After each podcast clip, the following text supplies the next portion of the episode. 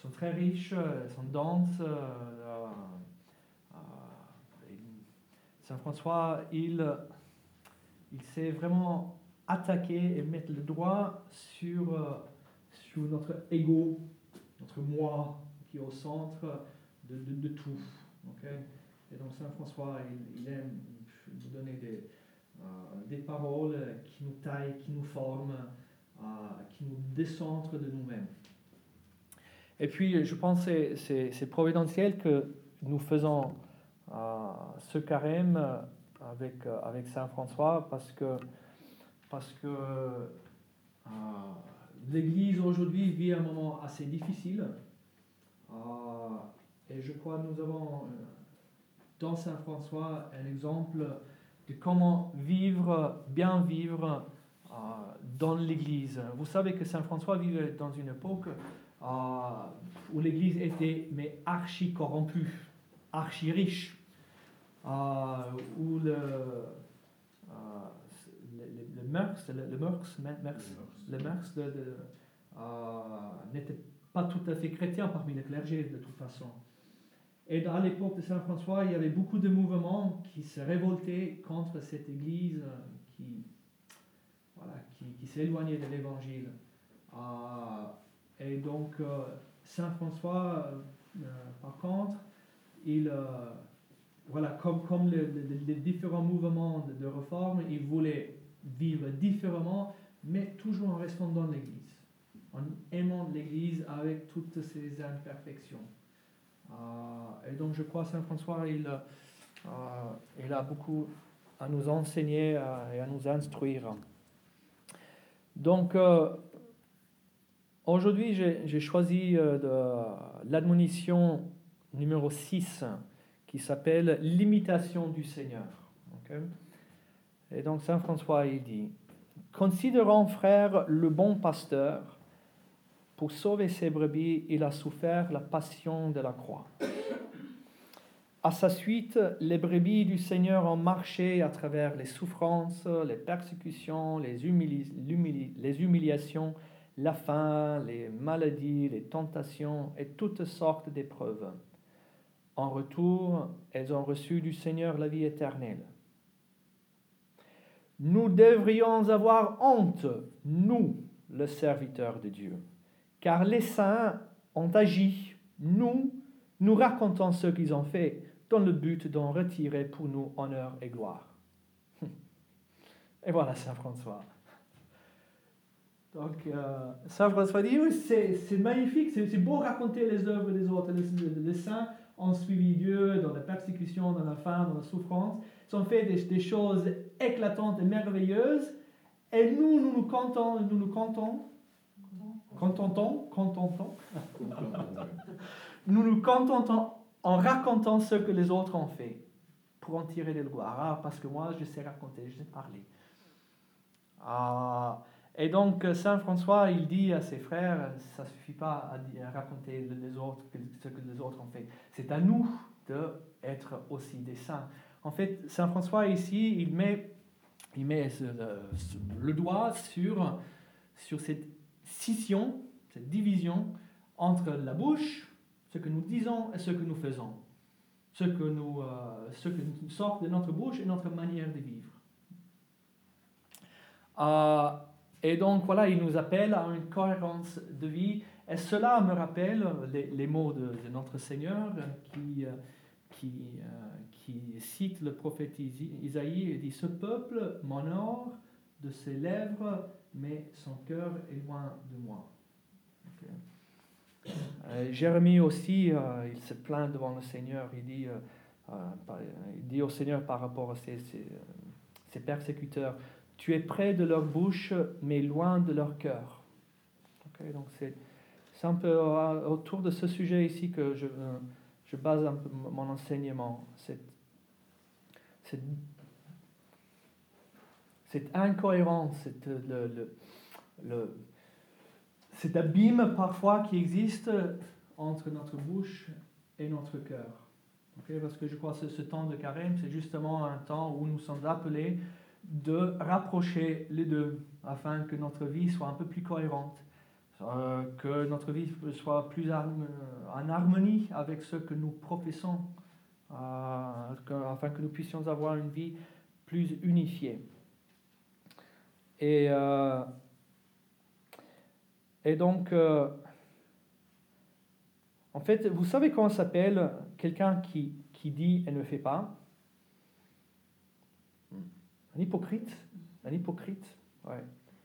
Et Jésus, quand on lit les évangiles, ouh, contre les hypocrites, il va fort. C'est pas contre les prostituées qu'il va fort, hein, ou contre les toxicomanes ou les pauvres. C'est contre les hypocrites qui s'acharnent parfois avec violence, avec, avec force. Vous connaissez, vous connaissez plein, plein de textes. On, va en lire quelques-uns. Hein. Jésus, euh, il dit quand, tu fais l'aumône, ne, fais pas sonner de la trompette devant toi comme les hypocrites. Et quand vous priez, ne soyez pas comme les hypocrites qui prient en public devant tout le monde.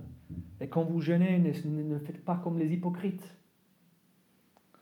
Et puis Jésus dit aussi, euh, quand vas-tu dire à ton frère, laisse-moi enlever, la paille de ton œil, alors qu'il y a une poutre dans ton œil à toi? Hypocrite. Enlève d'abord la poutre de ton œil, alors tu verras clair pour enlever la paille qui est dans l'œil de ton frère. Et puis, et puis, euh, il y a ce texte en Matthieu 23, où Jésus, sept fois, hein, à la suite, il se, se lance contre les pharisiens hypocrites. Malheureux êtes-vous. Oh, le sept malheureux êtes-vous, pharisiens hypocrites, parce que, parce que euh, vous parcourez la mer et la terre pour faire un seul converti, et ensuite vous faites de lui un homme voué à la gêne, deux fois pire que vous.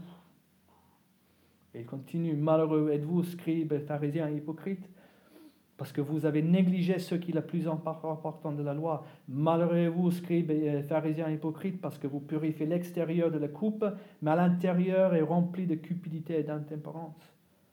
Et il continue, malheureux êtes-vous, scribes, pharisiens hypocrites. À l'extérieur, ils ont une belle apparence. Ne vous ressemblez pas, pardon, parce que vous ressemblez à des sépulcres blanchis à la chaux. Oh, ça, j'aime beaucoup cette image, d'être, de rassembler à des sépulcres blanchis. Jésus est un poète, hein? il avait vraiment des belles images. Et donc, en, pensant de, cette, de l'hypocrisie, ces gens-là, c'est un, peu nous, parce que ce sont des gens, entre guillemets, bien, ce sont des gens qui prient, ce sont des gens qui jeûnent, des gens, des, gens qui donnent au monde, ce sont des, gens de l'Église, c'est un, peu, un peu nous. ce peuple, ce peuple m'honore de ses lèvres, mais son cœur est loin de moi. Ce peuple, Dieu indique son peuple à lui, le peuple de Dieu. Ce peuple m'honore seulement avec ses lèvres. Dieu, il, va fort contre, son peuple à lui. Il est extrêmement exigeant. Et on a une vocation euh, on a une vocation à briller et donc il, nous corrige avec sévérité parfois. Alors, et donc je disais, donc, il s'agit des gens de l'Église, des gens qui pratiquent la religion. Et puis je voudrais dire aussi une chose, ce sont des gens qui prient, ce sont des gens qui disent leurs prières. Il y a une différence entre dire tes prières et prier. Je crois, quand on prie devant Dieu, déjà ça, nous aide à être vrai devant lui, être vrai devant nous-mêmes et ne pas euh, rabâcher, rabâcher, rabâcher, nos mots comme, comme font les païens. Le pharisien qui, qui se met devant Dieu, j'aime beaucoup cette expression, le pharisien qui, euh, euh, qui se met devant il prie, mais il prie à lui-même, disant Ah, je ne suis pas comme ce publicain, parce que moi je jeûne, moi je, euh, je donne un nom. Il fait, un discours à soi, il ne parle pas à Dieu, il parle à soi-même. Alors, qu'est-ce que, qu'est-ce que produit un, homme ou une femme de, de l'Église ou de la religion, une hypocrite? Comment ça se fait que ça se produit en nos âmes? Et je, je, trouvais, je trouvais trois mères, disons, qui engendrent l'hypocrisie en nous. Okay? Donc, trois esprits contre lesquels il faut, il faut se battre. Donc, premièrement, c'est l'oubli. Premièrement, c'est l'oubli. Quand le disciple oublie les bienfaits du Seigneur, ça peut nous, nous aider ou nous pousser vers le chemin de, de l'hypocrisie. Pensez à la, parabole du serviteur impitoyable. Vous savez, euh, donc lui, il y avait une dette énorme à payer au roi. Il ne pouvait pas. Et donc il se jette à genoux devant le roi et dit S'il te plaît, s'il te plaît, donne-moi du temps et je te payerai tout. Et le roi dit Laisse tomber, c'est fini. Ah, je te pardonne. Et dès qu'il sort, ce serviteur-là, il tombe, euh, rencontre quelqu'un qui lui devait un, voilà, une petite dette là, un petit truc. Euh, et lui, il le, prend par la gorge, il commence à le secouer, le menace avec la mort, etc. Il a complètement oublié ce que son Seigneur avait fait pour lui. Comme, s'il comme si rien ne s'était passé. Il a complètement oublié le bienfait du Seigneur. Que nous oublions d'où nous venons et ce que Dieu a fait pour nous, il y a effectivement euh, un décalage entre ce que nous professons et ce que nous vivons. Parce que nous avons tous été, on avait été, Dieu nous a aimés gratuitement, librement, abondamment, et largement nous avons été aimés. Cela me, fait penser avec toutes les histoires que nous avons avec, euh, avec nos jeunes ici, euh, non jeunes entre guillemets. Euh, en fait, ils, ils sont un peu non jeunes que Dieu nous a donné. Dieu nous a donné des enfants qu'on ne voulait pas avoir. On a des soucis avec, euh, avec des jeunes ici dans notre quartier, on voit ce qui se passe, il y a la vente de la drogue, il y a le trafic, euh, voilà, ils nous font des choses à l'église, dans notre trottoir, je pense à notre pauvre Ronnie ici, qui aussi doit les supporter. Et dans nos, relations avec, avec ces jeunes-là, dans mes, relations, je suis parfois tenté de les insulter, mais vraiment. Et puis, il y a ce truc en moi qui dit Ah, j'étais là. J'étais même pire, et peut-être un jour, ils vont me même précéder dans le royaume des cieux. Important, c'est très important de se rappeler d'où nous venons. Donc, deuxièmement, deuxièmement c'est la, la négligence. La négligence. Ça, c'est. Quand je viens de dire, on a tellement reçu de Dieu, euh, on est devenu son peuple, nous, savons, nous vivons dans sa maison, nous appartenons à lui. Euh, et puis, tout cela, nous le vivons dans le temps dans le quotidien. Dans nos affaires de boulot, de famille, dans nos projets, nos intérêts, euh, nos amitiés, etc. Et puis, avec le temps, nous pouvons commencer à négliger notre rapport avec Dieu, ne pas le soigner, de mettre un peu moins d'amour, lui donner moins de place, moins de ferveur, moins, d'ardeur, moins d'amour. Ah, et on commence et on commence euh, à, ne plus vivre devant sa face. Ah, ça c'est euh, très très important. Notre vie spirituelle, notre vie quotidienne n'est plus une vie devant la face de Dieu dans chaque action, chaque moment de notre vie. Mais Dieu est là à certains moments. Il y a certaines parties ou certaines euh, actions où Dieu n'entre pas. Et donc je commence à, ne pas laisser Dieu entrer dans certains domaines de ma vie, quand je commence à négliger mon, rapport avec lui, je commence à regarder ce qu'il ne faut pas regarder, je commence à fréquenter des endroits que je ne devrais pas fréquenter, je, je prie moins, ou quand je prie, je le fais avec une vitesse, et peu à peu, peu à peu, Dieu, mon rapport avec Dieu est mal soigné. cela fera de moi une hypocrite. Parce que tout le temps, j'aurai l'identité d'un chrétien. D'un chrétien.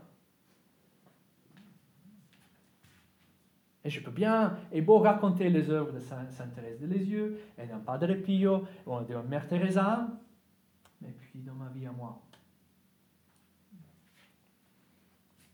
Et pour un texte biblique, euh, il y a le parabole que Jésus raconte.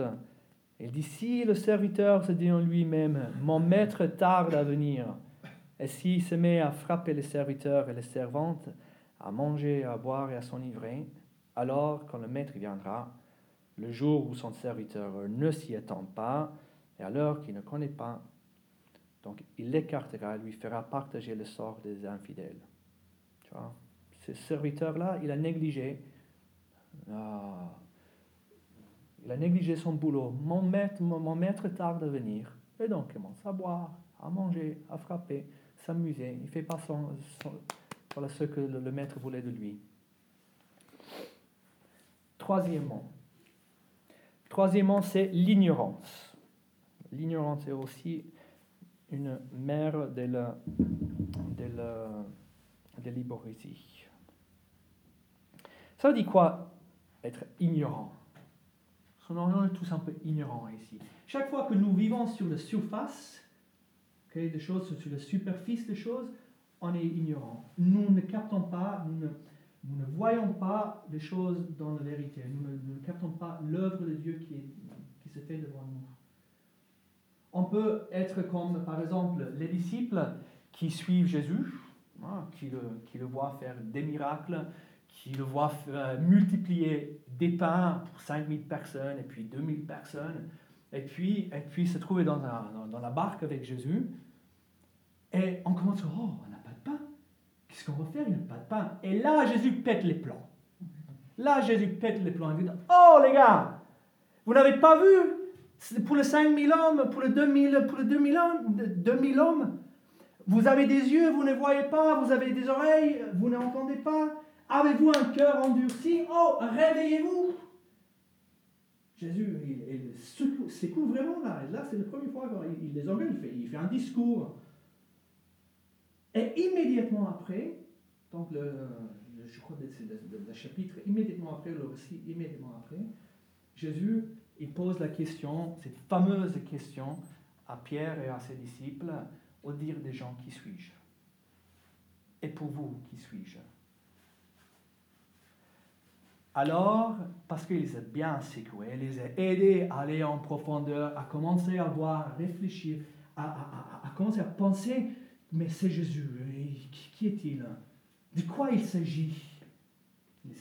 Et là, ils sont prêts à donner cette réponse sur laquelle notre Église est bâtie et pour laquelle notre Église va jamais s'effondrer, même si nos cardinaux sont déchus et même si nous ne sommes pas à l'auteur. Notre Église est bâtie sur la roche qui est tué, le Christ, le Fils de Dieu. Amen. Voilà, ça, ça n'était pas programmé celui-là, hein, mais c'est bien. que...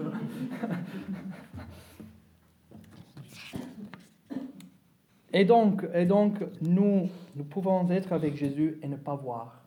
Vivre en chrétien et ne pas voir ce qui se passe devant nos yeux.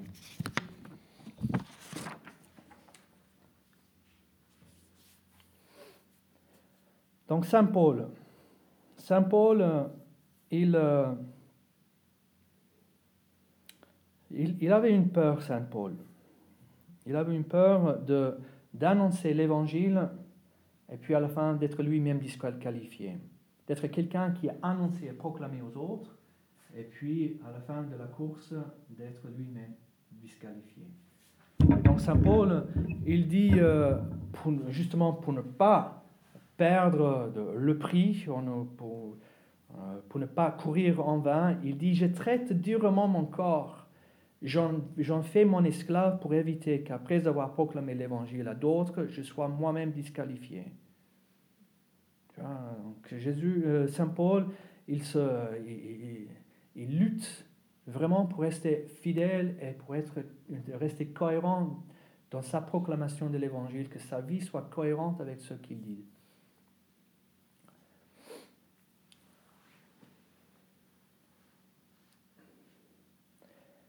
Et donc, ça nous mène presque vers la fin.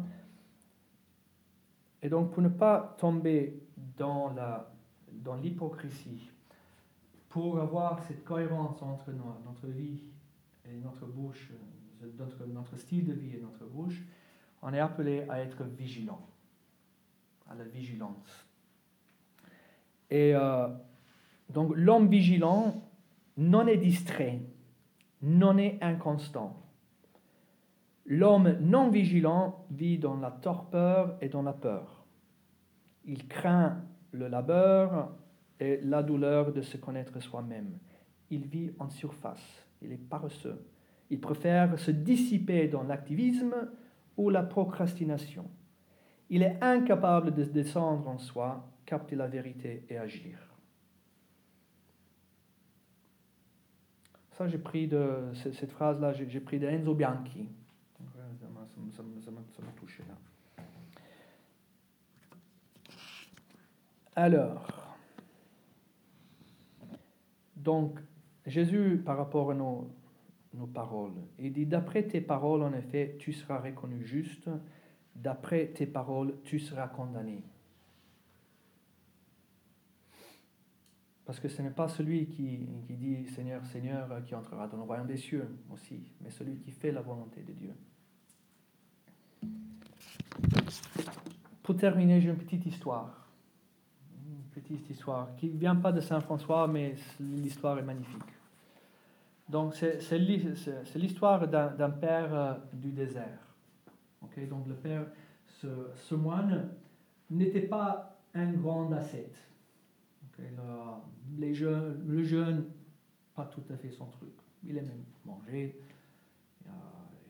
voilà, il, fait des, des, des, longues veillées pendant, euh, pendant la nuit. C'était pas tout à fait à lui. Les, les, autres moines le voyaient avec un mauvais œil, œil ce, ce frère euh, peu sévère et, et, pas, trop, pas, pas, trop discipliné pour les autres moines.